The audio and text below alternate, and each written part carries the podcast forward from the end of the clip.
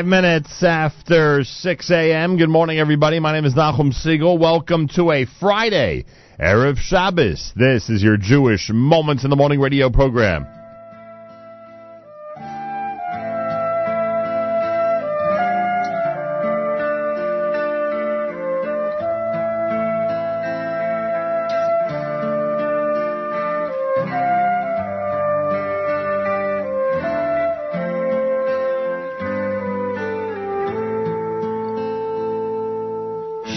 shalom aleichem malach ya shabes malach ya yoy mi malach malach ya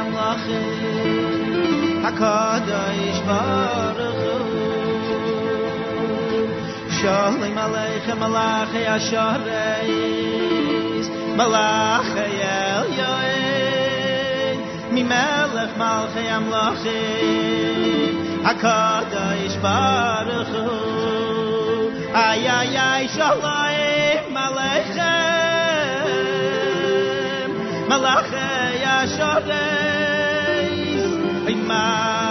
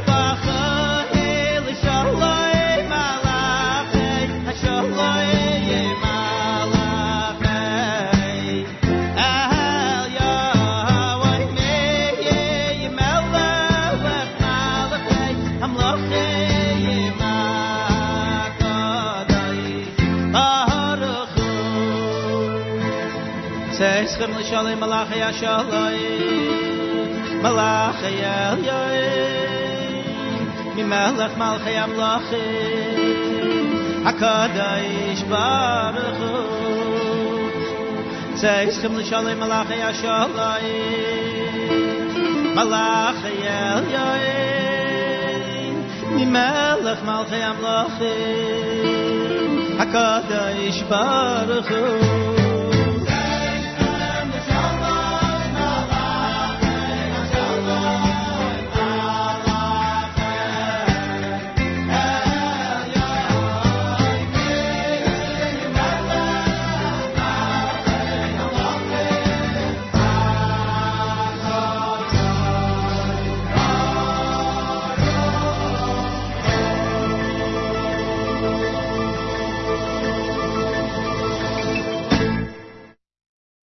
Calicano.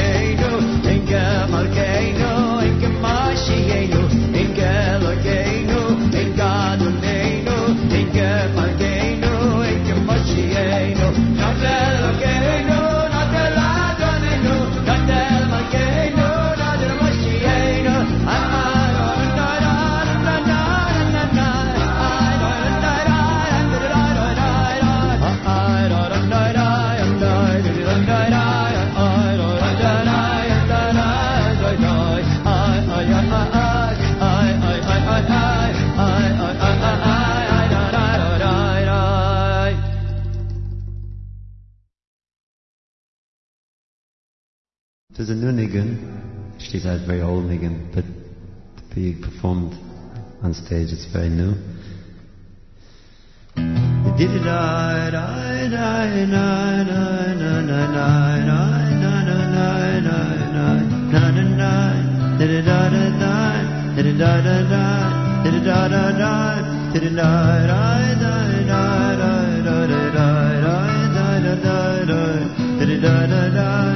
Da da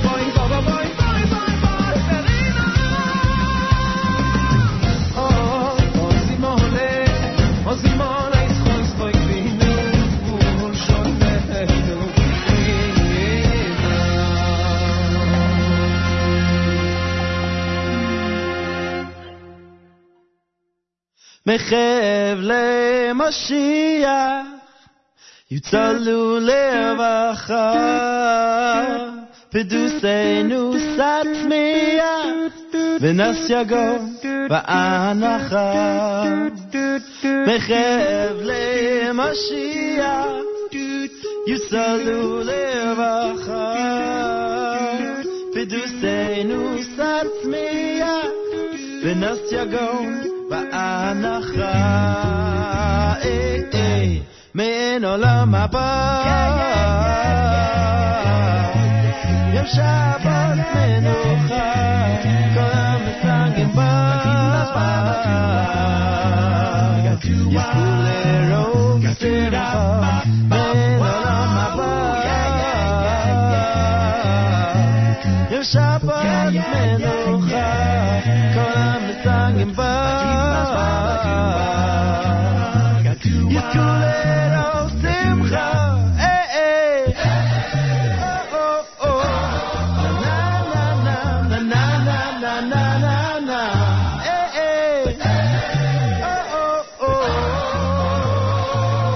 Shabbos menucha,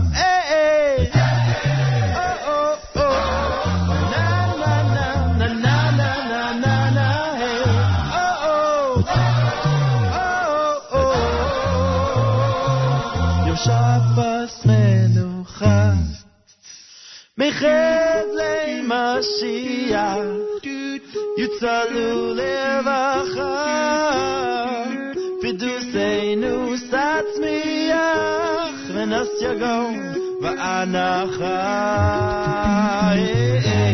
מעין עולם הבא, יושע בת מנוחה, כל עם מסנגן בה.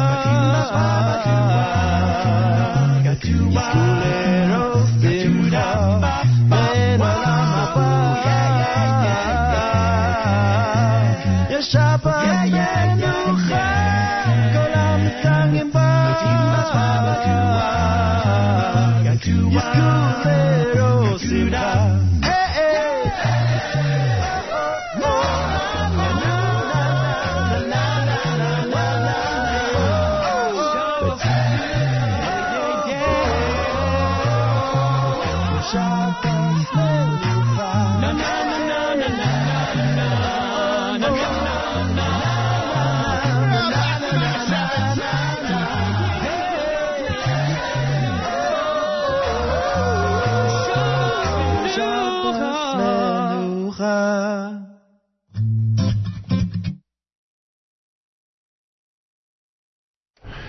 JM in the AM. Good morning and welcome to 91.1 FM, 90.1 FM in the Catskills. Rockland County at 91.9 on the FM dial. Around the world on the web, jmintheam.org, and of course on the NSN app. 637, 23 minutes before 7 o'clock on this Friday. Some amazing Erev Shabbos selections for you. The Weiner Brothers and Shir Soul with Me'ain Olam Haba. You heard Ohad with Bo Bo Bo. Boi Vishalom done by Baruch Levine, Aaron Razel's Yona Matzah. Miami from Miami Mizrach with Yom Zeh, Chaim Davids, Ein Kelokenu, Shalom Aleichem from Regesh, and of course Regesh with Moda Ani opening things up. And we say good morning. It's Friday on this June 17th, the 11th day in the month of Sivan, the year 5776, Tufshin Ayin Vav, Erev Shabbos Parshas Naso, at least outside of Israel it's Naso. Candle lighting time at 8.09 on this Erev Shabbos. 8.09, your official candle lighting time. Many synagogues begin earlier, especially now after Sphira. Uh, make sure you know when things start where you are. Sunday is Father's Day. We say Happy Father's Day to all the dads out there and wish Mazal Tov to the dads and grads during this graduation season. Reminder, Mattes has JM Sunday this coming Sunday starting at 7 a.m. Eastern Time on the stream at jmam.org and of course on the NSN app. And Mattes will be giving away Brooklyn Cyclones tickets for Tuesday night. This coming uh, Sunday morning, he'll give away Tuesday night Jewish Heritage Night tickets for the Brooklyn Cyclones. You can go to brooklyncyclones.com for information on that as we get ready for Jewish Heritage Night at MCU Park, 7 p.m. this coming Tuesday night in Brooklyn. 66 degrees with 84% humidity. Winds are calm. Beautiful sky out there with partly cloudy weather and a high temperature of 77. Tonight, clear skies, a low 61. Tomorrow, sunshine. Looks like a great Shabbos weather-wise in this area with a high temperature of 82 degrees. Yerushalayim is at 83. We're at 66 degrees here in Jersey City as we say good morning. Plenty coming up one hour from now. It's Malcolm Hoenlein in the weekly update. We'll uh, talk about the events of this week uh, as we explore what's uh, been going on in Israel and the Jewish world. That happens uh, one hour from now here at JM in the AM. Plus Rabbi Yudin, of course, about Parshas Naso. That'll be about 8.15. And plenty more between now and 9 o'clock. All day long on the stream, you have an amazing opportunity to hear incredible Erev Shabbos selections uh, in your car, at work, in your home, in your kitchen as you cook, whatever you're doing Make sure you have the NSN app on all day long so you can enjoy the incredible Erev Shabbos musical selections brought to you by our friends at Kedem. That happens all day long on the stream at jmnam.org and, of course, on the NSN app where you can comment and let us know where you're listening to this radio program. You can comment on the home screen of the app, and you can do that right now. More coming up. Keep it here at JM in the AM with Aryeh Kunstler.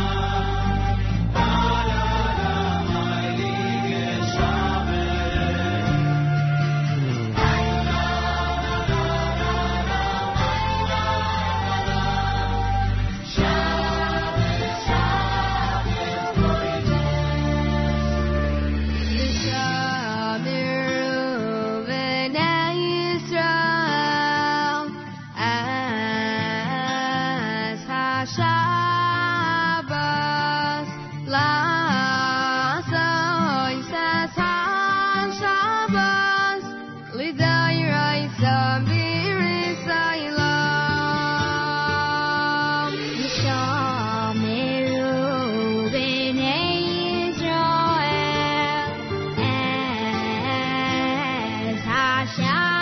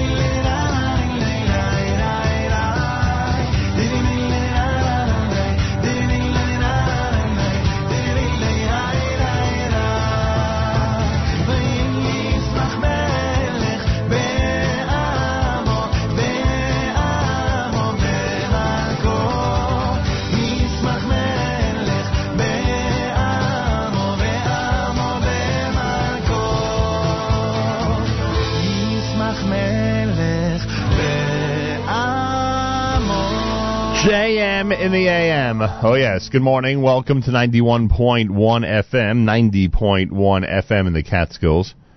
Rockland County at 91.9 on the FM dial, around the world on the web, jmtheam.org. Hey, I want to take this opportunity and wish a mazel tov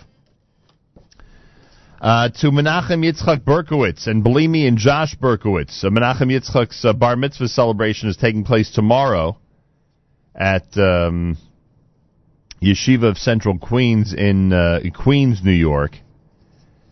And uh, Belimi and Josh are amazing people. Many of you know Josh from Eden Wok up in New Rochelle. Menachem Yitzchak celebrates his bar mitzvah tomorrow and Sunday, and we say Mazal Tov from all of us here at JM in the AM.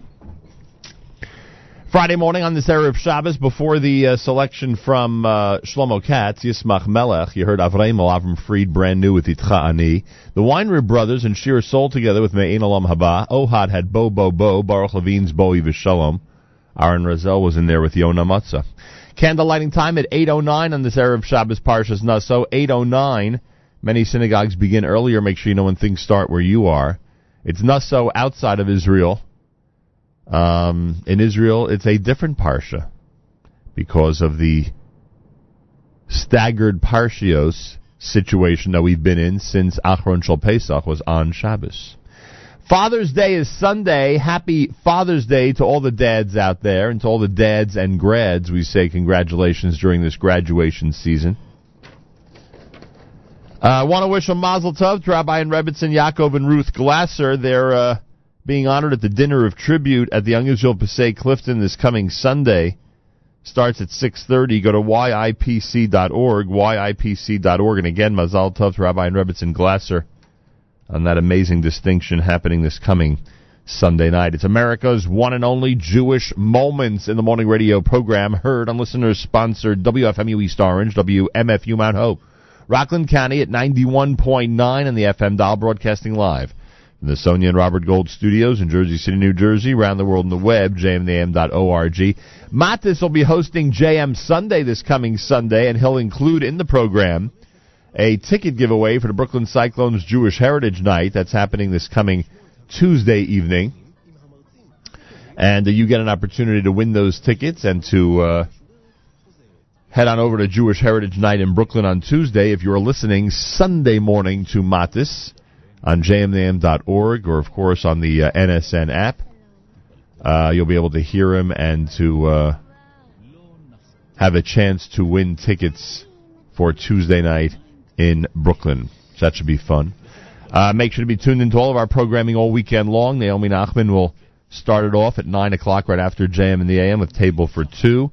Kedem presents our incredible Erev Shabbos music mix. You should have it on on your app, on your computer, on your laptop on your iPad. You should have it on all day long. The Kedem presentation of the Erev Shabbos music mix all the way until candle lighting time. Galei Tzahal, Israel Army Radio, 2 p.m. newscast for a Friday follows next. We say Boker Tov from JM in the AM.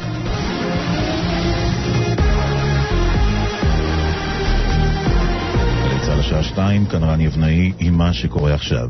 סערה סביב אמירת מפכ"ל המשטרה אלשיך כי יחידת החקירות הארצית יכולה להקים ולהפיל ממשלות. הנה הקלטה מדבריו באדיבות אתר החדשות וואלה ניוז. זה כנראה לא במקרה שיח"א נולדה ב-75 וממשלה כבר נפלה ב-77. ויח"א יכולה להקים ממשלות ולהפיל ממשלות, אבל יח"א צריכה לצפות ישר, וזאת משימה לא פשוטה. את הדברים אמר המפכ"ל בטקס קריאת רחוב במודיעין על שמו של תת-ניצב אפרים ברכה, זכרו לברכה. המשטרה מסרו לכתבתנו עדה שטייף כי הדברים נאמרו בהקשר כולל של רגישות הפעילות ביחידה. ארבעה בקבוקי תבערה הושלכו הלילה על בית בשכונת ארמון הנציב בירושלים. כתבנו עמוס מוהר. הבקבוקים גרמו נזק קל למבנה, וכוח משטרה שהוזעק הלילה למקום פתח בפעילות נרחבת בשכונת ג'בל מוכבר הסמוכה, ממנה הושלכו הבקבוקים.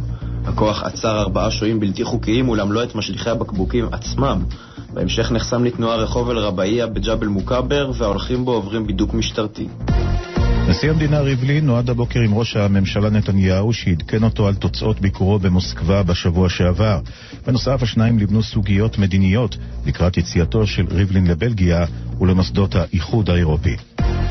ארגון רופאים ללא גבולות מודיע לא מוכנים לקבל כסף מהאיחוד האירופי בעקבות הסכם הפליטים. כתבנו נתנאל דרשן. הארגון, שקיבל מהאיחוד האירופי 63 מיליון דולרים בשנה האחרונה, הודיע כי יסרב לתרומות עתידיות מהאיחוד, במחאה על המדיניות שנוקט בהסכם הפליטים עם טורקיה. לא נסכים לקבל כסף מממשלות שעושות שימוש לרעה בסיוע שניתן להן רק לשם שמירה על גבולות, אמרו בארגון והדגישו, נמשיך לממן את פעילותנו מכספי חירום. בית משפט בצרפת החליט לדחות את הדיון על פתיחתה מחדש של חקירת מותו של יאסר ערפאת. כתבתנו טל זרביב. על פי הודעת משרד התובע הראשי בצרפת, בית הדין לערעורים יקבע האם לפתוח מחדש בחקירת מותו של ערפאת רק בסוף החודש. בשנה שעברה סגר בית המשפט הצרפתי את חקירת מות ערפאת, בטענה כי לא נמצאו ראיות לכך שהורעל. ומזג האוויר, עלייה בטמפרטורות, בשבת כבר יהיה חם. לעדכונים נוספים חפשו גל"צ בטוויטר. אלה החדשות שעורך ישי שנרב, בצוות הדר איזק ועומר לוי.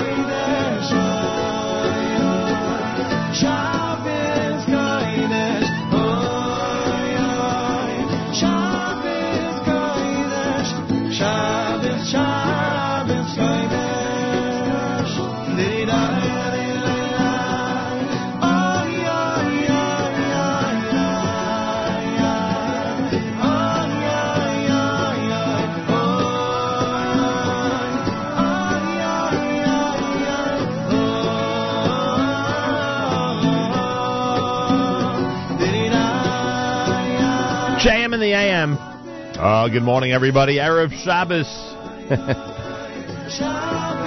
For some, Erev Shabbos can't come quickly enough, even during this short week. Shlomo Katz with Yismachu. Ben Zion Solomon before that with Chad Odi. 14 minutes after 7 o'clock. Good morning.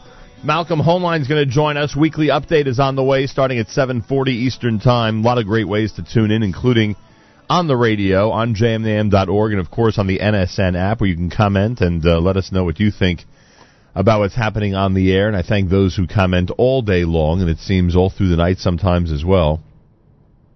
Uh, on the app, it is much appreciated. Don't forget, we have an amazing and incredible Erev Shabbos music mix that goes on starting at 10 a.m. Eastern Time on jmnam.org and the NSN app. Presentation of Kedem, and an amazing way to go into Shabbos if you are. Uh, if you're cooking, if you're driving, if you're working, if you're, I don't know, anywhere, and you have a laptop, you have an iPad, you have an iPhone, you have an Android phone, you have a computer, uh, whatever mechanism you have these days, just plug in the NSN app and let the music roll all through the day. It's an amazing way to fill your home and your office with great Erev Shabbos selection starting at 10 a.m. Eastern Time. Make sure to do so and enjoy. Erev Shabbos with candle lighting at 8.09. A lot of synagogues begin earlier. Make sure you know when things start where you are. Father's Day is Sunday. We again say Happy Father's Day to all the dads out there. And a reminder that JM Sunday with Mattes, which is always a great show every single Sunday morning starting at 7 a.m. Eastern Time. This coming Sunday, Mattes will be giving away tickets to the Brooklyn Cyclones Jewish Heritage Night. That's happening on Tuesday in Brooklyn, New York. We're all looking forward to that. Uh, so check it out. Uh, check out JM Sunday every single Sunday morning between 7 and 9 on jmnam.org and on the NSN app.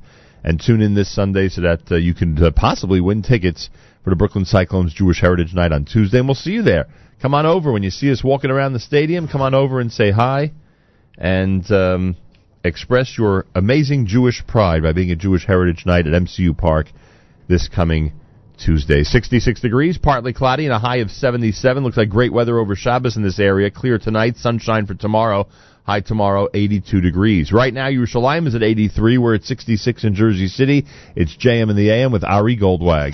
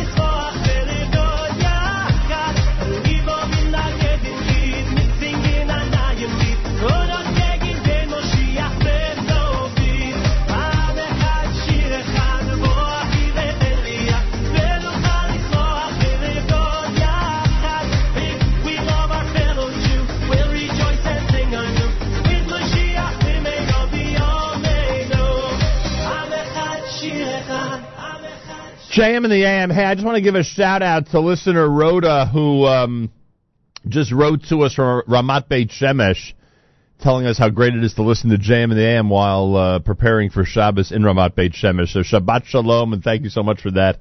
And everybody tuned in around the world. It is a pleasure to reach you and to uh, have you tune in to us here at JM in the AM. Much appreciated. Uh, weekly update coming up and plenty more. Keep it right here at JM in the AM. לשם ייחוד, קודשה, בריחו ושכינתה. אהבה, אהבה,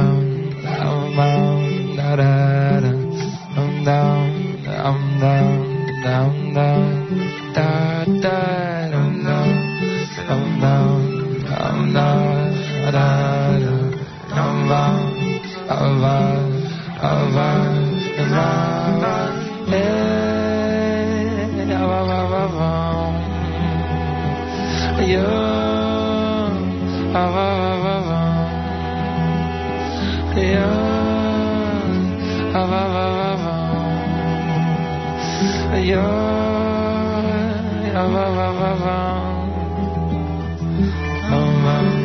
Amma, Amma, Ata, Amma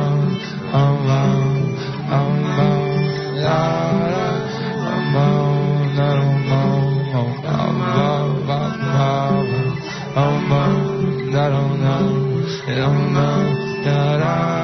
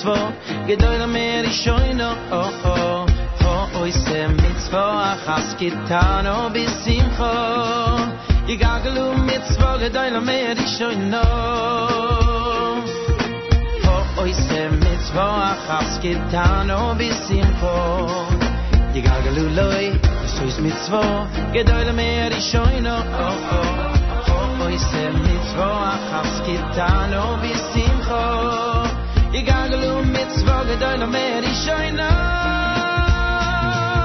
Schar mitzvo mitzvo ini davo kitzvo Ben mitut a mitzvo chaf minoch a mitzvo Heire sher ho ele maze um mabo a mitzvo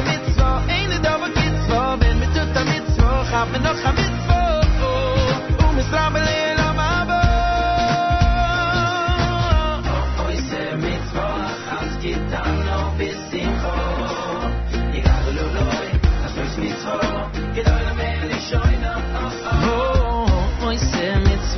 Hans getan o oh, bis sim kho I gaglu um mit zwa gedoyle meyer ich scho no Oy oh, se mit zwa getan o oh, bis sim kho Ich gang lu um mit zwa gedoyle meyer ich scho no Oh, oh, oh, oh, oh, oh, oh, oh, oh, oh, oh,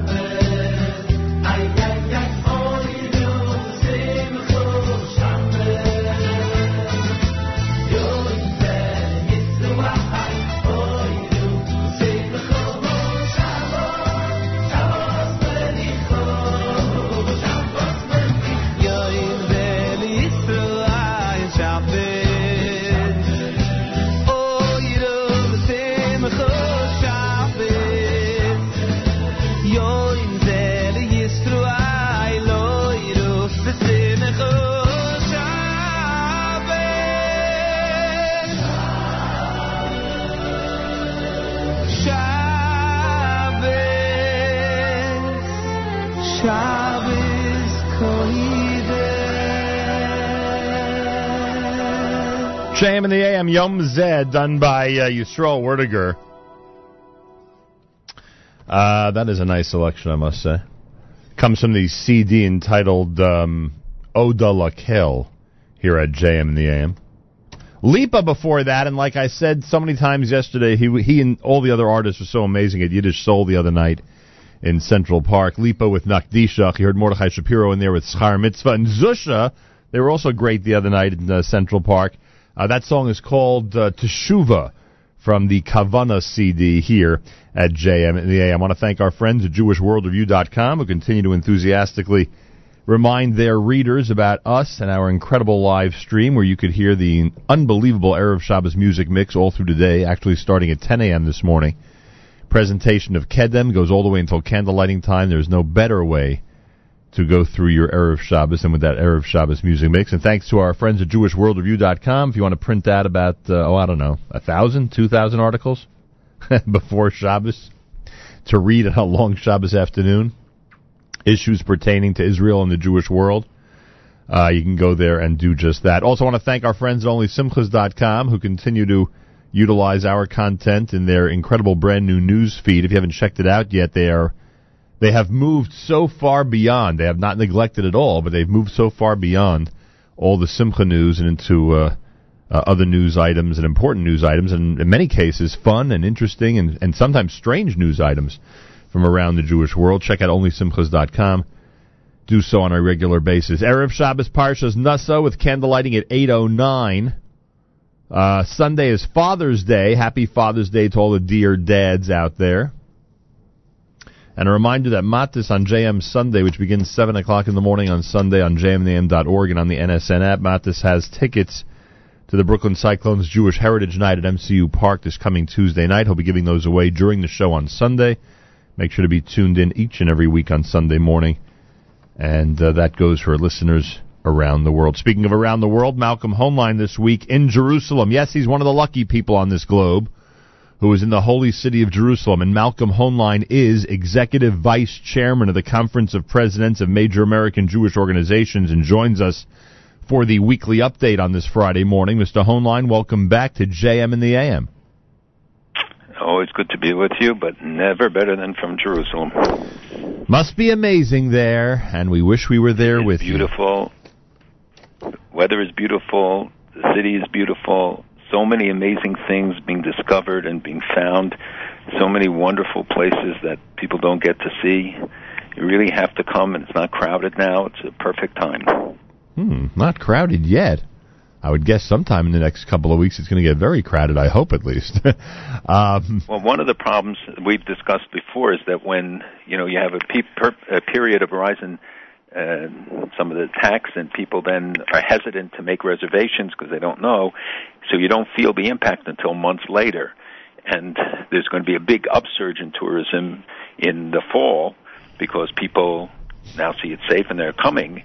But for a short period here, it's a hiatus. So I'm telling you, it's a good time for people to come. Pack your bag now, and right after Shabbos, get on a plane. Plus, a lot of people, I hope, and uh, hope I'm not fooling myself, are planning on being in Israel during 2017 because of the 50th anniversary of the reunification of Jerusalem. So they may be saving their trips for that period of time as well. I hope that is the case. Speaking of Jerusalem, by the way, uh, the passing of Dr. Irving Moskowitz, speak about somebody who had an impact on the present and future of the holy city of Jerusalem. And I posted that, uh, I'm paraphrasing, how all of us should be blessed to follow his example of his dedication to both Zion and Jerusalem. What a difference one man can make, huh, Malcolm? He made a huge difference. It was a very courageous donor. He gave to things that weren't always uh, in vogue, but had the foresight to see their importance. And um, certainly, his passing should be mourned, and uh, we extend our condolences to his family and to the many, many people he worked with. There are a handful of family names that will go down in modern Jewish history as uh, those that were significant in the building of Jerusalem and really, again, Israel in general. And I believe the Moskowitz name will be among them. And uh, I noticed, and this is a topic you and I have discussed many, many times, I noticed in his biography that um, a Time magazine had written that he lost, uh, he was already in the United States, he was born here in the United States in the 1920s, uh, but he lost 120 relatives during the Holocaust. That was the estimate. And uh, it, it is, again, amazing. And again, I know he's not a survivor, so to speak, but it is amazing that somebody who's, who's given the, the privilege and the fate to live on um, you know, takes full advantage of that opportunity here on Earth, and again makes such an impact and such a difference. A topic that you and I have discussed many times. Everybody out there, and especially the young people, I speak like an old man already. Um, all the young men and women in this audience, uh, it, half the battle is realizing the type of impact you can have, and I know you agree with that. Absolutely. So there you have it. Uh, we remember Dr. Irving Moskowitz. Uh, why is there such a hesitation to use, and this is a term that you bravely and courageously, and I say that only half tongue in cheek, have used since the mid 90s on these airwaves and in many other places. Why is there such hesitation from places like the White House and others to use the phrase Islamic fundamentalists, especially when it comes to an attack uh, that we saw this past uh, weekend down in Orlando? Well, the president explained why he doesn't do it, and he feels that it it uh, classes a group of people. I think it does the opposite. I think by identifying Islamic extremists and talking about Islamic fundamentalists and fundamentalism, you identify that segment that is engaged in it, and that in fact could protect others or, or try to indicate that not all are. And when you refuse to do so, uh, I think it also raises another problem that if you can't name it, you can't fight it. And if you can't identify what the enemy is very specifically, and using generic terms, not just in this regard, but in general, when when people use uh, generic terminology, then it's um, it's counterproductive in in the effort. And I think that you know the the um, we've seen that Arab countries and others have had less uh, restrictions on talking about it. And even Sisi this week talked about the need for reform in, in Islam. Uh, you know, we can't let political correctness run amok and, and undermine uh, the effort. And again, no, not all people should be branded, and it's it's correct uh, uh, to to make uh, distinctions. But when when you see officialdom, when you see the media, when you see certainly the PA, for instance, not to identify the incitement and not to look at how funds, like from Europe now, there's uh, uh, reports about uh, additional funding and aid for for um, uh, supposed to go for refugees and economies. In fact, going for many other uh, uh, other purposes, and the the failure to, to address that to to identify who's responsible, who's doing it, who's who's involved in the incitement, you can't then uh, properly address it. Is it um, is it detrimental? to this effort of identifying uh, these killers as being Islamic fundamentalists that, that, that they that they often, as in this case, are identified as ISIS sympathizers. Do, does the media sometimes have trouble understanding that that ISIS and Islamic fundamentalism is essentially one and the same? Well, ISIS is one expression of it, and you have uh, many. Uh, some are religiously motivated, some are politically motivated, but the instigation, and this, especially when you see it on the internet, affects them all. And the the growth of these extremist movements has to be identified, uh, and should have been many years ago. And this is true of many administrations of failing to, to identify and, and to build up those who are associated in the United States with some of these uh, organizations directly or indirectly, and when they get recognition by invitations of the White House, but even by appointments by White House, you undermine then the more moderate leadership because they say, look, who gets the recognition? If the most extreme guys, guys who had associations with the Holy Land Foundation, with other groups that were implicated in, in involvement with supporting terrorism, and then what what is the message that you send? So you have to think about the ramifications of this in in a, um, in a much broader uh, sense than than I think people try to to look at it in a very limited with a very limited lens. This is not the way you deal with global terrorism. Yeah. Uh, again, in reaction to what happened last weekend, so uh, what what does it say to you? A failure of uh, intelligence agencies in the United States to identify certain people, you know, somebody falling through the cracks who they should have been able to identify and uh, you know and and arrest, you know, a long time ago. Uh, what does it tell us about the uh, the future in this country in terms of you know potential for more attacks and specifically for our community, which you know we always feel that uh, any major institution in our community is, and even minor institution, you know, could be a target. What is the what are the lessons in the aftermath of this? Well, I don't think we can draw all the lessons because we don't know all the facts about the guy, about his associations. Why was he at this club before, supposedly? So there are many things we have yet to learn. But the fundamental principles, and that's what I was referring to before, remain the same. The failure of the media to to to address terrorists when we know that they are terrorists, to call them that, even though even using the term militants. I mean, to be a militant is not necessarily bad. You know, the founding fathers, uh, Patrick Henry could have been described as a as a militant. Others were described as militants in defense of liberty. So it, it is a neutralizing term, and and deflects from the true nature of of the enemy that we that we face, that we all face uh, collectively, and we've seen this week uh, a lot of information about Hezbollah, Hamas, about the growth of ISIS, Al Qaeda, continued um, expansion in some uh, in some areas. And it, you know, it brings to mind about the way the media treated it that this is the 35th anniversary this week of the attack on the Osirak nuclear reactor in Iraq. And if you remember how the media reacted at the time, the U.S. even cut off some aid to, to Israel at the time, and but there were round condemnations, and the media in particular uh, went after Israel for taking out a nuclear reactor. That action saved countless American lives in Iraq and in the conflicts in Iraq subsequently, and who knows what would have would have happened if they had deployed uh, nuclear weapons um, at the time. And remember, the French were involved in, in helping Saddam Hussein build that uh, facility, and the um, and it staved off uh, perhaps a nuclear race that uh, now we are again facing with the Iranian developments, but for, it bought two decades, and the the world was so quick to condemn Israel and so quick to to identify um, the action in negative terms rather than recognizing and having the foresight to understand how important this step was. Yeah, no question about it. And what about the debate now? As we see, you know, again, White House reaction, and, and in many ways, you know, different reaction from different sides of the aisle. The debate on immigration freeze.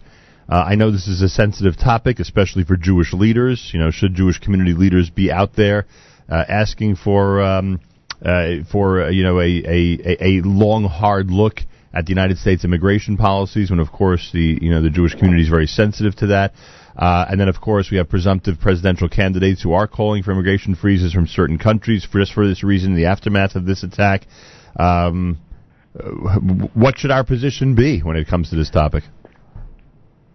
Well as you said it's very sensitive and it's very complex. it's something that needs a, a seminar not a, an answer and and it is because it it has many ramifications. If you if you don't have any restrictions, if you don't have proper um, screening processes in place, just look at the testimony of people from the FBI and and uh, national security agencies talking about the infiltrations across the border, talking about the smuggling across the border, talking about the the presence of cells in the United States and that should be a warning. And, and Canada as well. Canada had an open door policy, and we saw how Hezbollah took advantage, building a huge presence around uh, in, the Toronto area and, and others, um, other countries the same. So, you know, just because somebody thinks that there has to be restrictions doesn't make him a racist. Sometimes people use language that sounds racist, and that demeans and undermines the uh, serious and a serious approach uh, to this issue. It requires a serious approach. Yeah, um, and I know that uh, you know the, you like to focus on other elections other than the presidential one, but just in, in this case.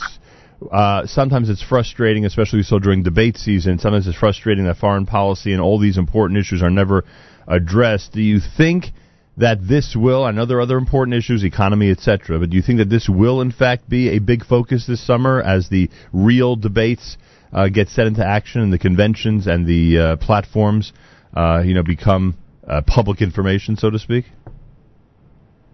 Do you think we'll finally well, I think it'll be this? one of the issues, obviously, that's discussed, and it's a high-profile issue, and for certainly for some communities, it can be a decisive issue. For others, an important one, and for others, maybe less significant. But anybody who predicts anything about what's going to happen in this election, I think, is not somebody you could take seriously. There's nobody who knows what's going to happen. Everything has so far been unpredictable, and I think it's a time of, of huge flux. Uh, When I see it from abroad and see the questions that are being asked now, confused people are, and when I asked it about what's in America, I said it's the same thing. People are confused. People are are uh, there, there, there is a sense of um, uh, of uncertainty not just about the election, but also, you know, the, the other elections that are not getting the attention, which is the elections for Congress, for the Senate and House, which are also very important, sometimes even more important, and it's where communities can have a greater impact, uh, and individuals have a greater impact in voting directly, and, and because of the, you know, nationwide poll, the, the smaller groups have less of a, of a push, although every vote counts and every vote is important, and especially in a state like New York with all the electoral college votes that are here, California, Pennsylvania, Ohio, Florida, other places where you have large Jewish communities. So I think that um, no one knows what issues are going to come up between now and the election. We don't know what's going to happen in the UN. We see already the the charges, counter charges uh, coming in uh, over the last few days uh, regarding um, the missile defense program, regarding the the um, this Gaza defection, and the information that will be called from there about the whole uh, tunnel policy. A laptop full of information now turned over to to the Israelis. Uh, by a man who's rumored to be a key guy in the whole structure, maybe the key guy.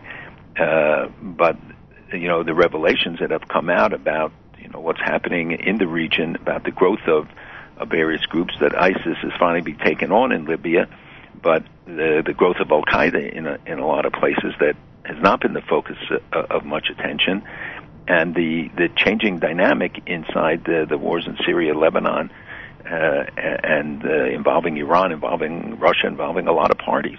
So all of these things could become, and, and certainly the Brexit issue could be uh, a dominant issue with its ramifications, which will have grave economic and other uh, and political implications, Well, not Bre- only for Europe but for the world. It seems the Brexit issue has already led to the murder of a British uh, member of Parliament, uh, which of It course, so. yeah, which of course happened yesterday. And I wanted to ask you about the ramifications of that. I mean, what what?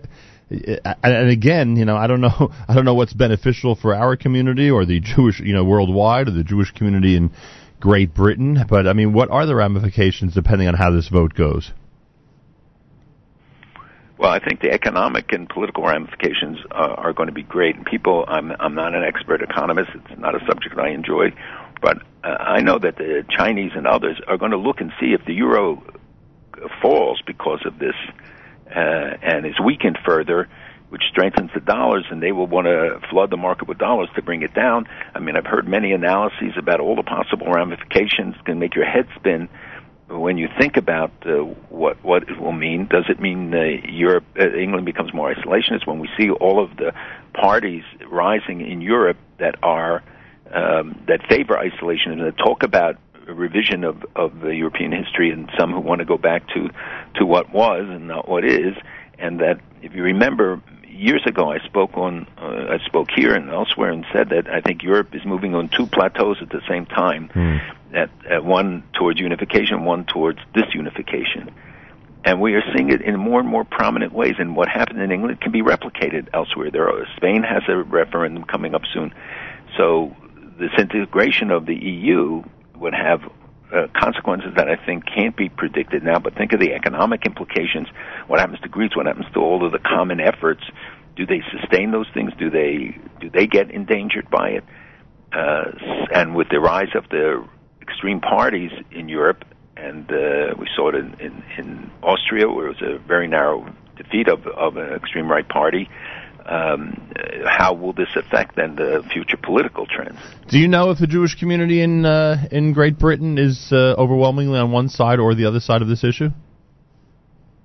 As far as I know, they are pro- they are supportive of staying in the EU, but I'm sure there are exceptions. I know. Yeah, I'm sure of that. Uh, it's America's one and only Jewish Moments in the Morning radio program, heard on listeners sponsored WFMU East Orange, WMFU Mount Hope, Rockland County at 91.9 in the FM dial, broadcasting live from the Sonia and Robert Gold studios in Jersey City, New Jersey. Around the world on the web, jmnam.org, of course, on the NSN app. But Malcolm Hoenlein is with us from uh, Jerusalem, Israel. as we talk about the events of the week here during the weekly update. Now, I'm a little bit confused about the whole uh, issue when it comes to the uh, missile defense systems. You you released a statement um, uh, formally called the Obama administration decision to formally object to a proposed increase in funding by Congress to Israel for missile defense very troubling and a disturbing departure from the prior practice of this in previous administrations. And I saw other sources where uh, where it seemed to me that the White House, in fact, was going to support um, uh, more uh, funding um, for Israel's missile defense system. What is the latest update? What is going on there in Washington? Well, both are correct. You- You're right.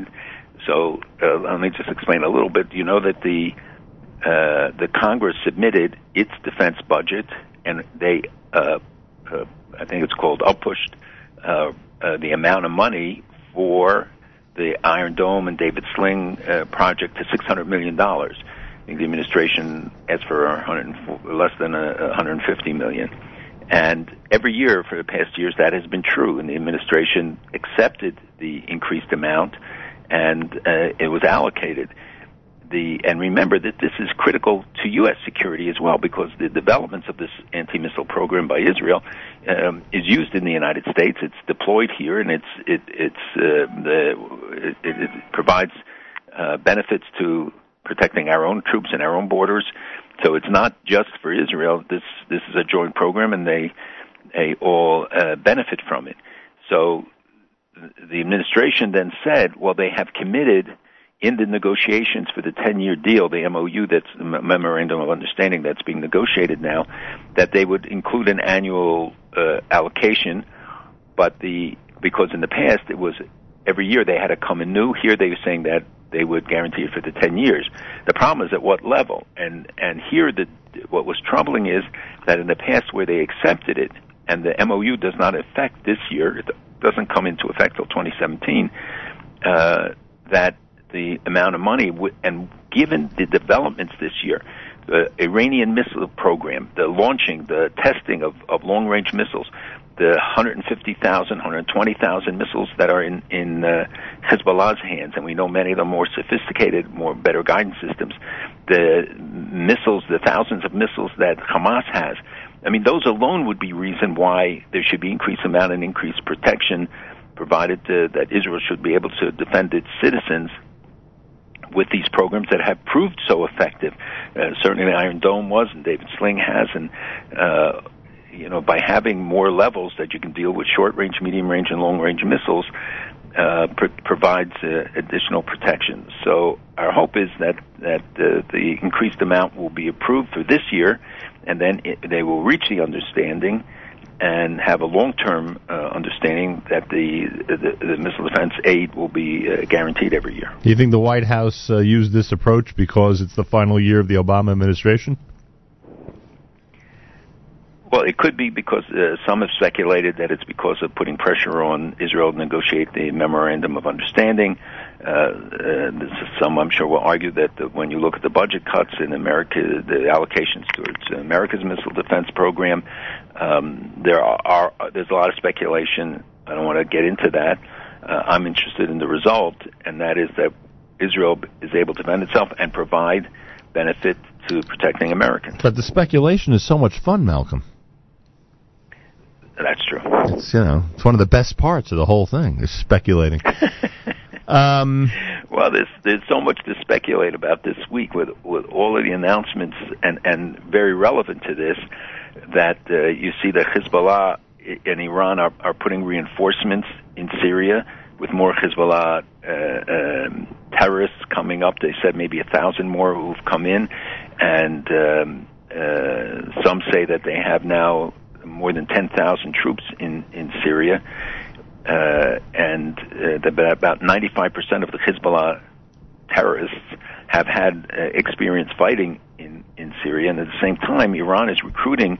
Uh, people to come to to Syria. You know, they have three million Afghans in in Iran, uh, and only about a third of them are legal. So they give all sorts of inducements, including seven hundred dollars a month and uh, a promise of of citizenship. I guess if they survive, um, for people to to to sign up, and the uh, and they're taking these mercenaries from for, for Syria. They're Afghanis, Iraqis, Pakistanis, uh, and others, um, and of course Hezbollah. So the the uh, that that was one thing, and the warning that the Minister of Intelligence gave that uh, to Nasrallah, uh, and and used, used his name that. Uh, because we're now marking the 10 years since the Second Lebanon War, uh, warning him about the nature of the next conflict. And there have been other warnings saying, you know, many Lebanese will die if Hezbollah continues on the on the direction uh, that it's going. They've they've lost more than a thousand guys in the war in Syria, so they're not in the same uh, position. But the death of uh, Mustafa uh, Badreddine, if you remember, who was the head of their operations in Syria, has cost them because they they seem to be more disorganized uh, in Syria, and um, that's why maybe they're sending in more troops and want to make sure that they have that presence uh, uh, secured. But They're funded by Iran, right? pardon me. Are they funded by Iran? Hezbollah is Hezbollah is funded by Iran, and uh, in part, in large part, but they also have all these terrorist operations, including in the United States, and businesses and all sorts of front groups, especially uh, the narco trade in, in drugs, going, which is just exposed this week again. Very large amounts going from South America via Africa to, into Europe. Uh, these things provide huge amounts of money for them. Uh, the, uh, uh, to to support their activities, which remember are global, so they have to Yeah, I mean, I, I would think it, operations. I would think it places. wouldn't. I would think it wouldn't be difficult for them to get reinforcements and additional financial support with the Iranians behind them. Well, but Iran had cut back because of its own financial situation. Had to cut back on the aid that was being given to, and it's one of the issues why people argued against the increased money because they're Right. saying that that money will then go to the coffers of these terrorist groups that they are continuing to support. They had to cut the they had to cut the terror budget, huh? The line They item, have to, they have to reduce it certainly. yeah, the line item was And- terror. And you know, the, there were some assessments this week about that Iran, in fact, was getting more economic relief than had been previously uh, estimated, or whether the money that was frozen. Um, it, it seems that, in fact, that money is is uh, um, is flowing, and we saw that Iran Air was cleared for flights to Europe. And uh, there were clashes this week between the Iran Revolutionary Guard and the Kurds in Iran. Um, and the uh, the foreign minister of Iran was in Germany, which had vowed not to normalize ties. Yet we, what we saw there was certainly looking like they were moving to normalize ties. Right. And in that context, the warning from the intelligence minister that uh, to Nasrallah, and by the way, the warning to Hamas that this will be the last war with Hamas, that Israel doesn't want to control Gaza, but they're not going to tolerate an endless war of attrition. Uh, these warnings coming in, in, in one week are very interesting and are sending strong messages uh, to them. I didn't even know that that message was supposed to be taken seriously, frankly, because we've heard that before about this being the last war with Hamas. But you're saying Well, I think the message is that the last times Israel acted with restraint because they they uh, you know the Lebanese were not the army was not part of uh, Hezbollah wasn't part of the Lebanese army. They were merged today. They're part of the government. They're part of the same entity, and so infrastructure, other things become legitimate uh, uh, uh, targets. And the uh, Hamas which has proven that it can't be a partner. That that any of the materials that Israel sends in, they steal. They they uh, take the cement, which the international community presses them and presses them to send in more, and they use it then for missile uh, base and and the tunnels. So what is uh, Israel's warning is to the people and to others saying. You better understand. I mean, when Hamas celebrated the t- the the killing in Tel Aviv by the the terrorists, you know, it the people of Israel react very negatively to that. So Even Saudi Arabia sent messages of condolences. So two years ago, when uh, when Israel decided to end you know, the war in Gaza, when it did, uh, they they knew essentially they'd have to come back at some point. I mean, they were criticized, you know, within the country itself. They were criticized for quote unquote not finishing the job, uh, but they knew that they'd have to come back at some point and and and take care of things. And uh, I, I I I'll say this: I hope it is the next war where eventually they're not going to have to go back after that because it seems like each and every time, you know, an operation takes place and uh, there's loss of life and Israeli society is turned on its head, and uh, and the job is not finished. So, I hope the threat is real, as you just described.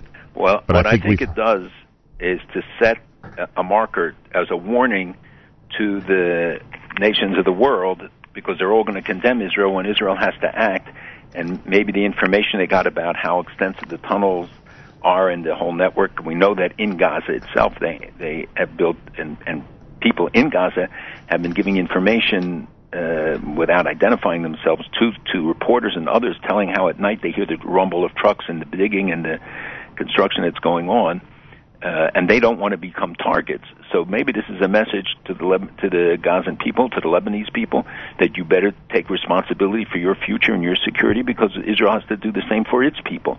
And to the international community, don't come back and cry crocodile tears. We're warning you now about what the consequences of, of this continuing threat uh, will be. And Israel, as I think I mentioned last week, is taking steps. They're carving out cliffs in in the north. They're putting in all sorts of intelligence information, putting in uh, other observation facilities to uh, be able to monitor any effort to to cross the border. But don't you agree? I mean, you, the, the the people in Gaza are at the mercy of the corrupt Hamas leaders. I mean, it's not really up to them to try to take control over what Hamas is doing.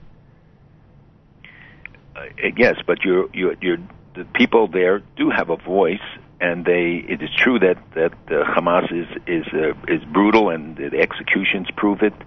But you know, the people have to take responsibility for their future as well. And they elected them at one point, and um, and Israel's saying two things to them. One, we have no interest in going back into Gaza and taking Gaza and having to be responsible, you know, day to day for it and to control it. But on the other hand, you have to look at the situation we face, and and the world doesn't have sympathy for Israel's side. You know, they they they may issue a statement about a to condemn an attack on Sderot or something on their innocent lives, as we saw in in Tel Aviv. But by and large, they say, look, Israel's strong, Israel's the power. But when you're fighting terrorists, it's it's an asymmetric war every time, and so I think Israel is positioning itself with this to a degree. Yeah. Uh, you, by the way, on the subject of uh, of Iran and its influence and the money, etc. So I, I'm sure you saw what Ben Rhodes said this week that essentially, essentially the only benefit to the Iran deal, which of course he helped orchestrate and make sure it got passed, is that we've delayed. And it's funny. You, I say this as you just mentioned the uh, the the decades that were bought, you know, by Menachem Begin's act 35 years ago with Iraq uh, that they've that they've basically have uh, you know bought uh, some years without uh, Iran having a nuclear weapon, without having a nuclear bomb, and and essentially he's saying, isn't that worth it? Is it, you know with everything that went on, even if they even if nothing's changed with the Iranian foreign policy, and even if Iran is going to be you know loaded with money now, isn't it worth it this Iran deal because they're going to be delayed in the development of a nuclear weapon. The the problem with that logic is that you have stated that you don't think this is going to delay their development of a nuclear weapon. Well, I do think it has delayed, and I think that there are obviously some benefits when you take out the, as much enriched uranium. Uh, I don't understand why we're buying the heavy water from them, which is shipped out, but uh, you know we're only encouraging them to continue it. We should just tell them to stop and not buy the um, uh, heavy water that they're producing. But in in general, one has to say, look, it does stop. And but the argument all along was that this was never designed to put an end to the to the nuclear program, and that's why I keep uh, arguing now about looking at it beyond the nuclear deal because you can offer justifications. You cannot offer any justification for the failure to act against the missile development program, which is a clear violation of UN security resolutions, a clear threat to the United States because these are ballistic missiles not intended for Israel because Israel they don't need that. They can use the Scuds and shorter range missiles. Uh, the the continued support for terrorism, the undermining of the of our allies and regimes in the region, the support for Hamas and, and Hezbollah, and the global efforts, which one day we have to really talk about, especially about in South America and elsewhere. Uh, Africa, every leader I meet from Africa now talks about Iran, the danger posed by Iran, the support of Iran for uh, terrorist organizations and the the uh, the failure to address those issues and get people to understand that the the deal, which was supposed to yield a less aggressive Iran, has in fact yielded a more aggressive Iran, and that we have given them entree into Iraq, into Syria, they're in Yemen.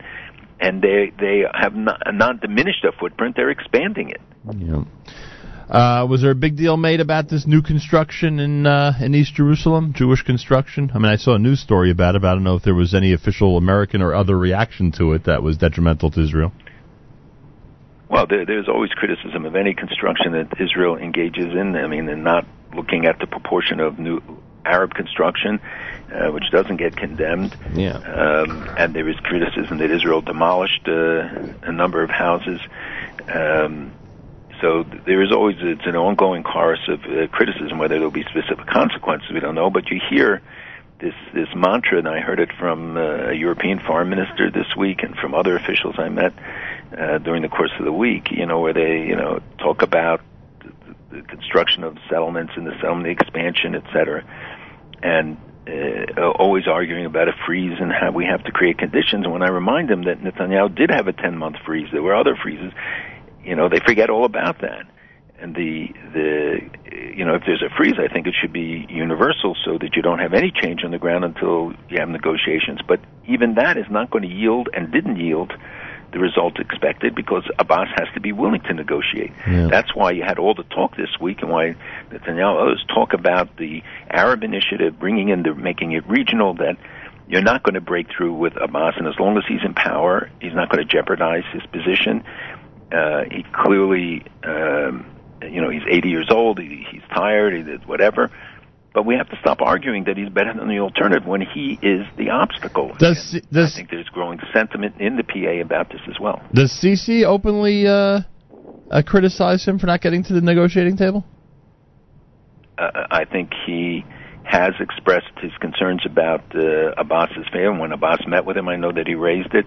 Uh, I think Sisi has, you know, tried to put forward and use his position, and, and Netanyahu uh, sort of welcomed it uh, and has uh, looked in, and asked for the um, the Saudi plan, you know, the Arab Peace Initiative, as they called it, to be revised, and that uh, to make it more acceptable that Israel could use it as a basis for opening to negotiations. But they're saying, look, if you can negotiate and show that all of the Arab world will come and recognize Israel, and that they will be guarantors of Palestinian behavior if they can.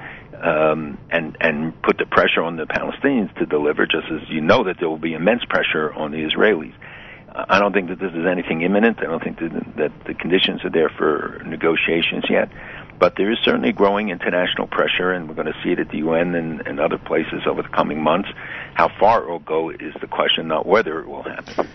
And speaking of the UN, um, uh, the United Nations election of Israel to chair an important UN General Assembly Permanent Committee on International Law. How significant was that this week?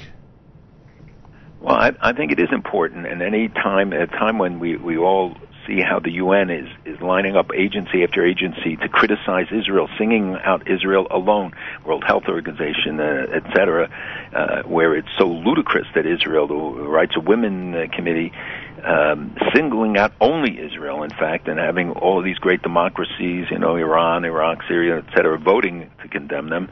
Uh, and unfortunately, Europeans cowardly joining in some of these votes at the World Health Organization with Israel's record of taking in Syrians and the Gazans and treating even Hamas uh, officials' uh, families, etc., and their efforts around the world from Haiti to, to Nepal to provide uh, field hospitals and medical care, etc., to to um, people far beyond their borders, and yet they're singled out for this. And so the election to the Sixth Committee, you know that the UN is organized around regional groupings. There's one called WEOG, West European and Others Group, because it's West Europe, but also U.S., Canada, Australia, others belong to it. Israel, because it couldn't join the uh, Arab bloc or the Middle East bloc, uh, joined the Western European and Others Group, and they they it was their turn to have the chairmanship. You know, it rotates. And usually it's done by acclamation. Here they had to go to a vote, and they got 107 uh, or 109 supportive votes. Um, there were about 58 abstentions and some votes against. But the the um, the fact they had to go to a vote was an unusual uh, step in this process. But I think it, it shouldn't diminish the uh, recognition that this and the United States played a very constructive role helping to to push this. Uh, and the Committee on Legal Affairs can, of course, address serious issues. Uh, looks like Ya'alon is throwing his hat into the ring for the next Israeli election already. By the way, That ring is getting pretty full. There's a lot of people talking. Barak also subsequently uh, Oh, really? indicated that he might return. Um, people are talking about many other candidates. Uh, the situation here, obviously, the political situation is a little tumultuous, but I guess it always is. Uh, there's, uh, you know, all these reports, daily reports of some scandal or the other, and the, um, you know, I, I find, uh, you know, I'm concerned about the sentiment, the political sentiment I hear, but people are frankly much more concerned about what's going on in the United States. It's the one question everybody asks. You know, he stopped me in the streets. I was spoke at a conference uh, yesterday, and it's the only issue people want to talk about is is the presidential election, and I won't, because as I said, I believe it's it has deterred us from addressing very serious issues, and including the congressional elections and, more importantly, the substantive issues. But uh, I would say that there is a, a, um, some po- uh, mood of political unrest. It's not the first time, Netanyahu has weathered it before, and whether he can this time, and obviously we'll see. live from Jerusalem, we thank Malcolm Hoenlein, Executive Vice Chairman of the Conference of Presidents of Major American Jewish Organizations. Malcolm, enjoy Shabbat in Yerushalayim. Uh, thank you. I, I just wanted to tell one other thing that I thought was important this week was a Reuters study about 90 cases in court cases in the United States of Islamic State terrorists. And you remember I kept saying that, that they don't get attention, but there's almost every month a case against an Islamist. These are 90 cases in recent years um, against Islamic State terrorists in the United States. Three quarters we're not isolated, but part of a group. So when we see all of the ideas that they're always lone wolves, there are always, in, in the vast majority of cases, less than 10 of them acted alone. The rest all had some sort of a co-conspirator, and, uh, you know, even in isolated areas. So uh, this is a study since, I think, nine, uh, 2014. Uh, so when people read in the papers and they right away jump to conclusions about loan, not loan, take a look at it and understand that uh, I think the dynamics are very different. Oh, no question about that. Uh, thank you very much. Have a wonderful Shabbos. There he is in Yerushalayim, in Jerusalem. Malcolm Hoenlein at JM in the AM Weekly Update. One week from now, we will pick up all these issues again here at JM in the AM. Uh, Friday morning, Erev Shabbos Parshas Naso. Uh, in Israel, by the way, it's not Parshas Naso. In Israel, it's uh, Parshas Balos. That's a story, I guess, for a different day. Candlelighting at 8.09. 8.09 is candlelighting time on this Erev Shabbos. A lot of synagogues begin earlier. Make sure you know when things start where you are. Sunday is Father's Day. Happy Father's Day to all the dear old dads out there. From all of us here at JM in the AM. And a reminder that Mattes hosts JM Sunday this coming Sunday starting at 7 a.m. Eastern Time, and he will be giving away tickets to the Brooklyn Cyclones at MCU Park Tuesday night for Jewish Heritage Nights. Make sure you're tuned in Sunday morning starting at 7 o'clock to Mattes at jmnam.org, and of course on the NSN app. This time each and every Friday, every Erev Shabbos, with great pleasure, we present Rabbi Benjamin Yudin, spiritual leader of Congregation Shomrei Torah in Fair Lawn, New Jersey, to address the entire listening audience concerning the Torah portion of the week. Good morning, Rabbi Yudin. Good morning, Nachum. Good Erev Shabbos, everybody. Tomorrow we have the privilege of reading Parshas Naso. According to the Chinuch, Parshas Naso contains 18 mitzvos. You find in Parshas Naso, Birkas Kohanim, that very special bracha that the Kohanim, who are the conduit of bestowing bracha on the Jewish people. You have the parsha of the Sota, the suspected adulteress, the parsha of the Nazir, and by the way, 10 out of the 18 mitzvos in the parsha are devoted to the Nazir. Parshas Naso has the distinction of being the longest parsha in the Torah, containing 176 psukim. You're going to tell me it's coincidence? There's probably nothing coincidental. The longest chapter in Tanakh is Tehillim 119, which has 176 verses, and the longest tractate, Gemara, in Shas is that of Bava Basra with 176 pages. I'd like to focus on the Haftorah, starting with Haftorah and the Haftorah, our rabbis tell us, according to many, was instituted at a time when the Jewish people were forbidden to read the Torah, and the rabbis chose a section from Tanakh which reflected one of the major themes of the parsha. And so it is understandable that the Haftorah comes from the book of Shoftim, chapter 13, whereby we read of the birth of Shimshon. We're told that a malach comes to the wife of Manoach and tells her, A, she's going to have a boy, and he is going to be a Nazir for his entire life. Ki Nazir Yehanar Mirabetem Ad Moso. He's going to be a Nazir of God from his, literally, from the womb until the day of his death. And that's why he even gives her a restricted diet during her pregnancy already that she's not to drink wine. Now, interestingly, Manoah comes home and what was doing today? Oh yes, special visitor came and she tells her husband of the message that the Malach, the angel of God, gave her. And what does he do? Immediately, Manoach davens to God and says, Please send him back so that he can teach us what we shall do with this boy. Now, wait a minute. Is it that Manoach did not trust his wife? Does he think that she didn't get the message correct? What is he asking for? Doesn't he know what it is to be a Nazir? And so God listens to him and sends the Malach a second time. And when Manoach meets up with the Malach, so he says to the Malach, Tell me, what's going to be with this boy? So the Malach says, Wait a second. From all that I told your wife, you shall follow very clearly. Kol tishmor. Whatever I have commanded her, observe.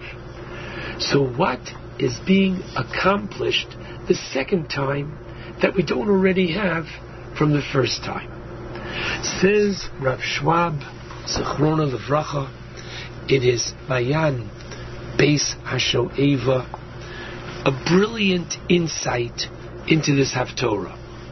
Manoach believed his wife. Manoach knew what it means to be a Nazir, the restrictions that a Nazir can't drink wine, that a Nazir can't cut his hair, that a Nazir can't come in contact with the dead. What is it that Manoach was questioning and asking? Explains Rav Schwab that Manoach was saying, How can I, who am not a Nazir, how can I raise a child who is a Nazir? And you know what the Malach says to Manoach? Einochinami. Manoach, you are right. And therefore he understands when the when the Malach says to him, Kol CVC, whatever I commanded her, Tishmor, he understands Tishmor that you shall observe. Namely, you should conduct yourself as if you are a Nazir. Why?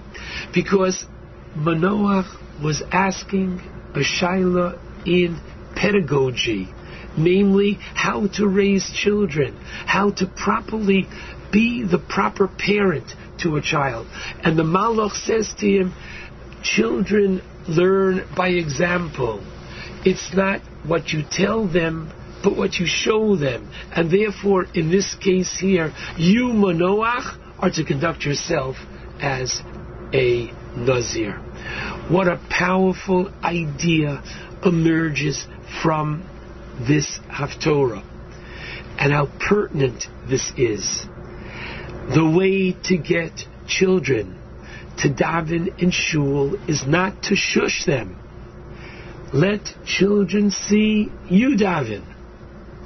And once they see how important and meaningful and special the davening is to you, they will emulate you as well.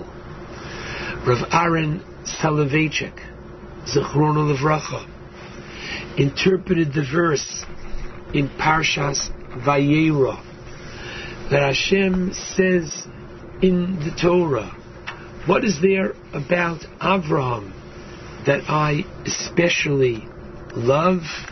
So the Torah says, Ki yadativ, I love him. You want to know why? In chapter 18, verse 19, why do I love acharav. Because he commands his children and his household after him. Commands what? There's a verb missing. Command to do. No. There's nothing missing, explains Rav Aaron Soloveitchik. Acharav. Avram taught by example. His children saw. They saw his incredible Gemilas Chasadim, and therefore, in the chapter of Gemilas Chasadim, he shares the experience with Yishmael because he gives, as we're told over there, El Hana'ar. He includes Yishmael in the process by virtue of the fact that Yishmael saw how important Gemilas Chasadim was to his father. One of my rabbeim told me a beautiful insight into the Shema. You'll notice that there is a change in the Shema between the first and second paragraphs, between pedagogy and the mitzvah of tefillin. In the first paragraph of the Ohafta, you have Ishinantam Levonecha, teach it to your children, and that's followed by Ukshartim Le'os Al Yodecha, the mitzvah of tefillin. In the first paragraph, Vishinantam Levonecha, the children are Talmidecha. It's a Rebbe to his children. A Rebbe first teaches the laws of tefillin, and then ukshartem. Once the student has learnt the laws of tefillin, then he puts them on. That's the relationship between a Rebbe and a Talmud. In the second paragraph, V'hoya im shamoa, it's reversed. Ukshartem le'os al yodecha, bind them as a sign on your hand, and then v'limadatem osam as benechem, teach it to your children. And the answer is because in the second paragraph, it's parents teaching children. And how do parents teach children? The ideal is by example. Ukshartem leos, you the father, you put on tefillin. You show how exciting and important mitzvos are to you, and that is the limaditem osam. That is the best way to perpetuate and teach your children. The idea is so strong we find in Pirkei Avos that we are in the process of studying during the summer months. You have as a refrain so often the Mishnah begins with Hu Haya Omer. And Hu Haya Omer literally means he used to say. And it usually refers to the continuation of the teaching of a prior Mishnah and the name of the particular Tana was listed in the prior Mishnah. But Rav Soloveitchik Zachron Levracha would often say that Huaya Omer was not necessarily a verbal teaching which emanated from the teacher, but who, his persona, his very nature, that was the Haya Omer. It came from him. Do as I do, not necessarily even do as I say. And I would recommend that you take out the Chumash to the very beginning of Bereshis. And in chapter 1, Pasuk 27, Pasuk 28, God blesses Adam and Chava. She's not yet created, but Vayivorech Osam Elokim. God blessed them. Vayomer Lohem Elokim Prurvu. Literally, multiply and, right, Umilu Esa Oretz. Prurvu. What does it mean, Urevu? So Rav Hirsch, in his own brilliant way, points out the following that the mere physical increase of the human race presupposes something more than just begetting children.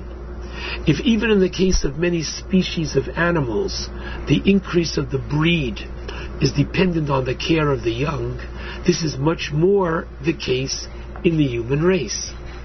Even looked at purely from a physical point of view, it is a much greater necessity.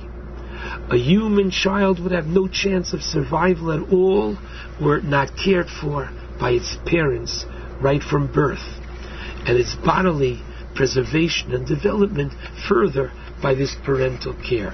But listen carefully now. Not the birth. The aftercare is the real factor of increase of the human race.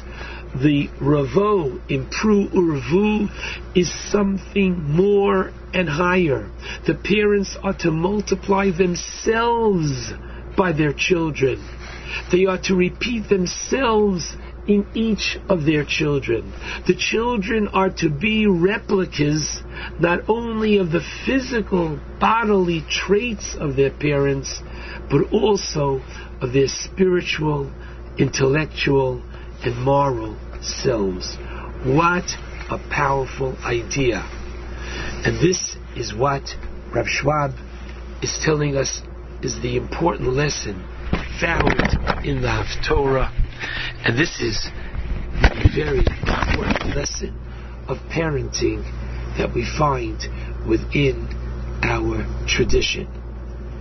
It's not an easy task, but I trust and pray that the insight of our Chachamim into good parenting is going to be one that we will try our darnest as parents and grandparents to emulate, to please God, perpetuate, and bring forth a Dor Yesharim that bring us, all of Klal Yisrael, and especially themselves, a great deal of nachas. Shabbat Shalom to all. JM in the AM Friday morning. My thanks to Rabbi Yudin. Um, Erev Shabbos Parshas candle lighting at 8.09 on this Erev Shabbos. Well, I cannot let this week conclude here at JM in the AM without a few minutes of discussion about uh, somebody who is extremely important and dear to us. And I, I really could have asked anybody in the JM in the AM family to join me on the air for this, so uh, um, but you know had had to choose had to choose somebody, and uh, in this case, we've gone with two people. Um, Mattes Weingast, my longtime partner here at JM in the AM, is with us live via telephone, and Mayer Fertig, who was the JM in the AM representative, and I am so indebted to him because I was not able to be there at Buddy Strassman's funeral. uh, but he was representing us and was there um, at the funeral earlier in the week. Uh, he's with us live via telephone as well. Mattes Weingast, Mayer Fertig, welcome back to JM in the AM. Good morning. Good morning. Um, I don't know where to begin. Uh, maybe begin at the very start because uh, some people who are longtime JM in the AM listeners um, are familiar with the story, but it's certainly worth telling in this context and in this forum. Uh, the Strassman family first became involved with JM in the AM when Mrs. Strassman of blessed memory um, showed up one morning during our JM in the AM fundraiser. Am I getting it right so far, Mattes? yes, you are. and and really became what we called her years later the first JM in the AM caterer because she brought along a box of donuts and some other treats for us to enjoy as we were doing the show at that time. And uh, what happened from there was uh, she blossomed into the most amazing JM in the AM volunteer. Never missed a marathon day. I think she was in competition with Mattes about that for a long, long time about not missing marathon days. And then um, uh, her husband, Buddy Strassman, who just passed away this past Shavuos earlier this week, uh, joined her. Um, I believe even before they closed their store and before they retired, he was already involved here. And then after that, of course, involved so much more. And I will tell the two of you the following um, that I always say to my family.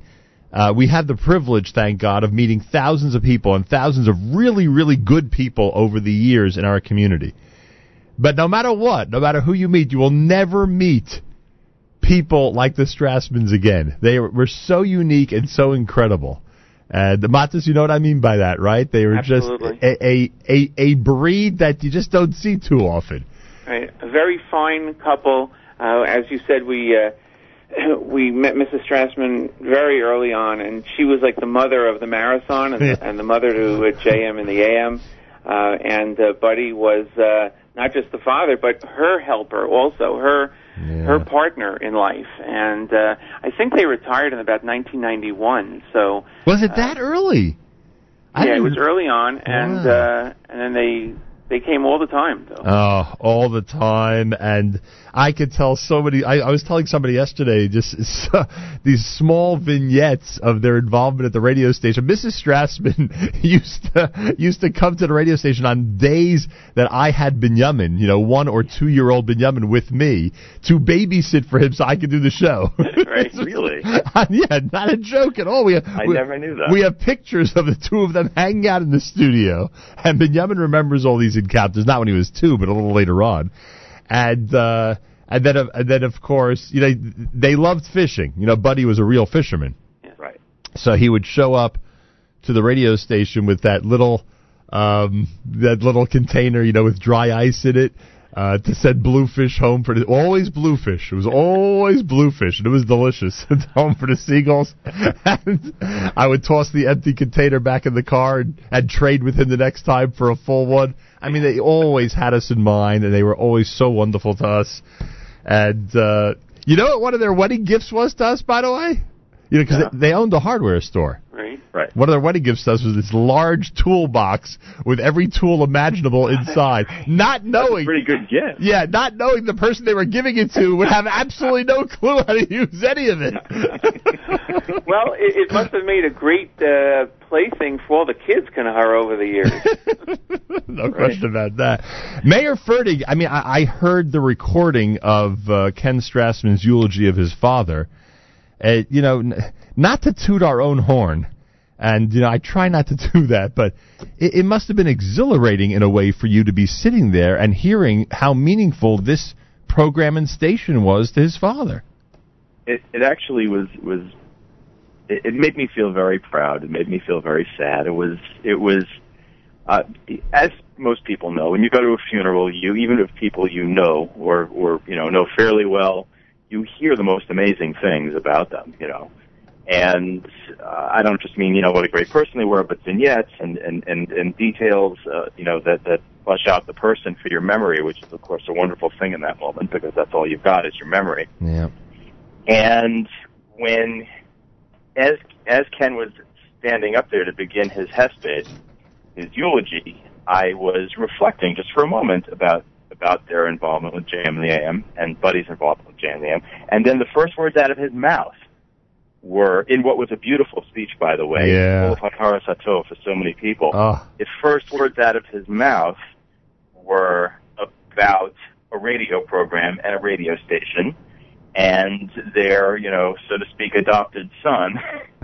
and it was it was very beautiful. It really was. And he uh, he said that his parents, father, and you know, speaking about his father in the moment, but his parents, uh, he said got more out of their involvement with JM in the AM than JM in the AM got out of you know got from their involvement. I, I almost found that hard to believe. But, Yeah. you know, of course, of course, it, it, it's it's it is believable, and it was really beautiful. And I, um, and it it was it was very special. You know, they used to visit, the Strassmans used to visit a, a, a rabbi that was very important to their family on a weekly basis to help him out, to help him out and, you know, take care of things around the house, things like that. I mean, this was a, a, I think it was weekly, a weekly pilgrimage they made. I think it was up to Westchester in that area, uh, to, to visit. And, and I'm sure their children know this and, and their grandchildren should know this. Their, their dedication to Jewish education to making sure that their family would be Jewishly educated, which of course was such a vital topic and, and, and in many families a real debate back in that era uh, about where to send children and what type of education you want for them. And they were so dedicated to it and it was so important to them. And Mattes and Mayer, we have met, in addition to their children, many of their grandchildren, and my God, does that generation make them proud. They have such a, I mean, what a reputation anybody who comes from their uh, lineage has. It's just unbelievable. They have just produced such incredible people in our community. I think I also it's um, important to mention that when they came to the radio station, when the Strassmans would come, and especially Mrs. Strassman, uh, they did so with such humility and and wanted to be behind the scenes. And Yeah.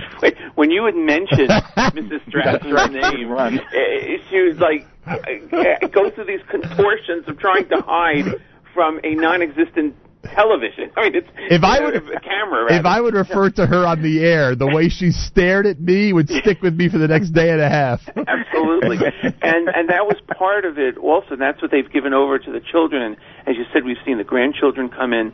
Uh, that they do things without looking for any great kavod, any great honor. Uh, they do things just because they tremendously enjoy helping and they get something out of it. Oh, and, and Mayer, you heard uh, the eulogy. You were there, of course, in person.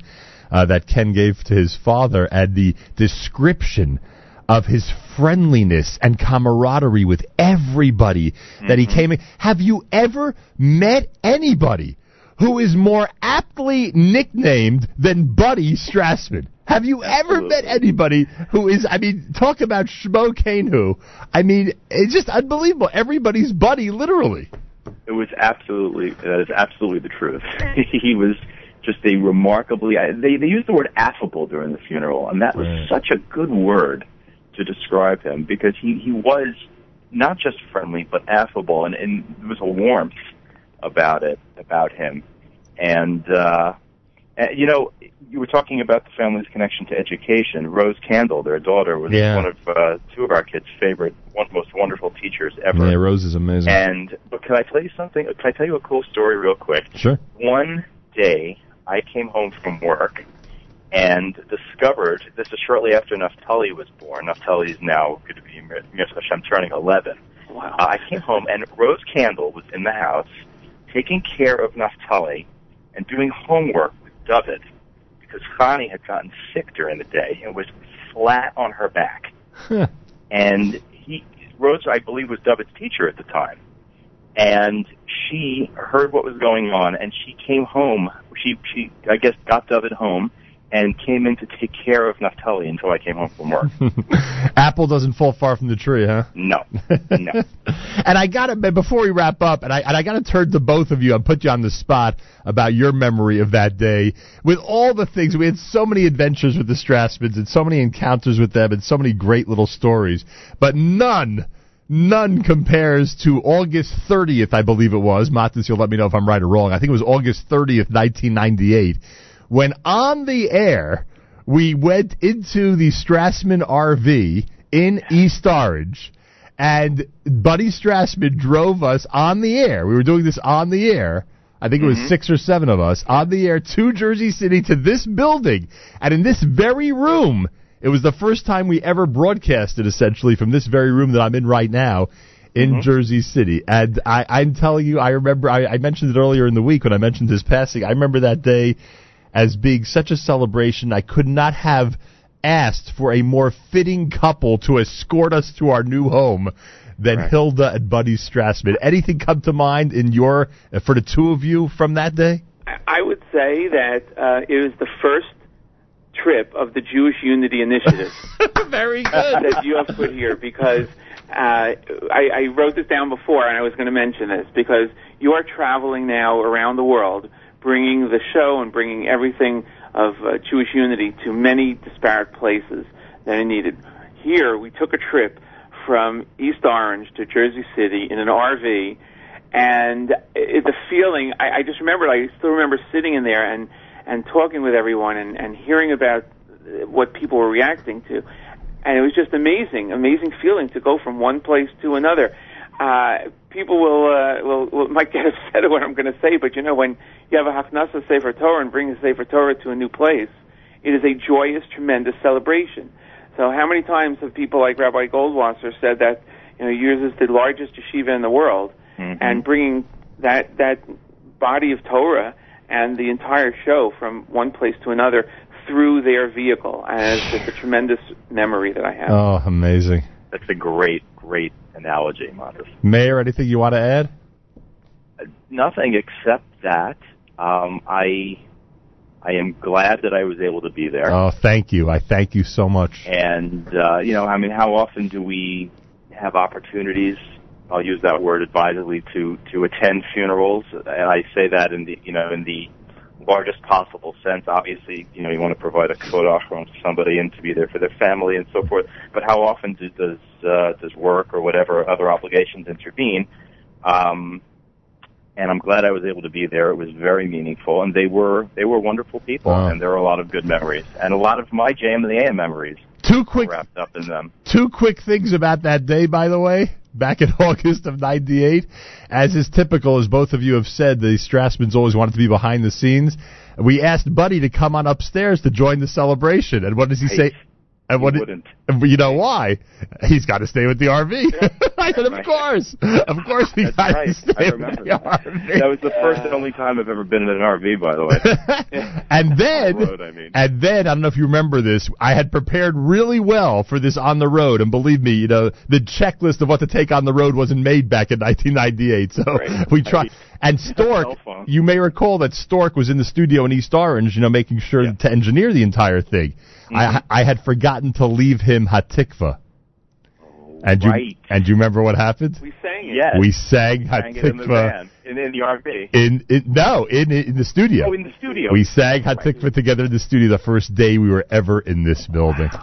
Buddy Strassman of blessed memory. We miss him and condolences to the entire Strassman family. Gentlemen, I thank you so much.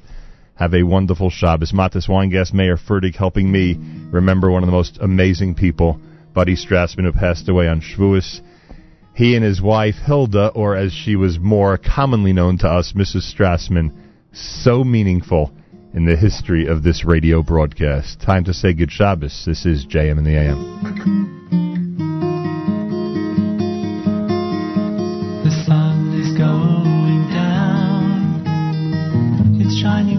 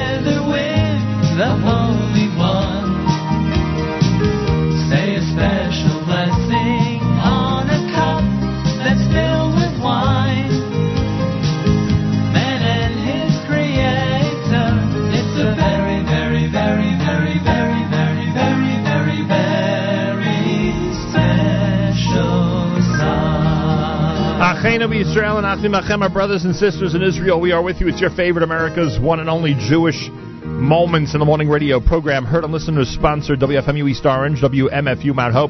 Rockland County at 91.9 in the FM dial, broadcasting live from the Sonia and Robert Gold studios in Jersey City, New Jersey. Around the world on the web, jmnam.org. Hey, I want to wish a mazel tov to Bleemy and Josh Berkowitz. Bleemy and Josh Berkowitz, Menachem Yitzchak's bar mitzvah is tomorrow. Mazel tov Menachem Yitzchak from all of us here at JM in the AM. And to the Berkowitz family, we say mazel tov. Uh, wonderful simcha. We will be thinking of you tomorrow. Um, uh, Naomi Nachman's next video is up at NachumSegal.com of Table for Two. Kedem's presentation of the Erev Shabbos music mix, which is the only way to go into Shabbos by listening in all through the day, uh, is available starting at 10 a.m. Just go to uh, jmnam.org or the NSN app and enjoy. Mattes with JM Sunday and tickets for the Cyclones Jewish Heritage Night Sunday morning starting at 7 a.m. Make sure to be tuned in.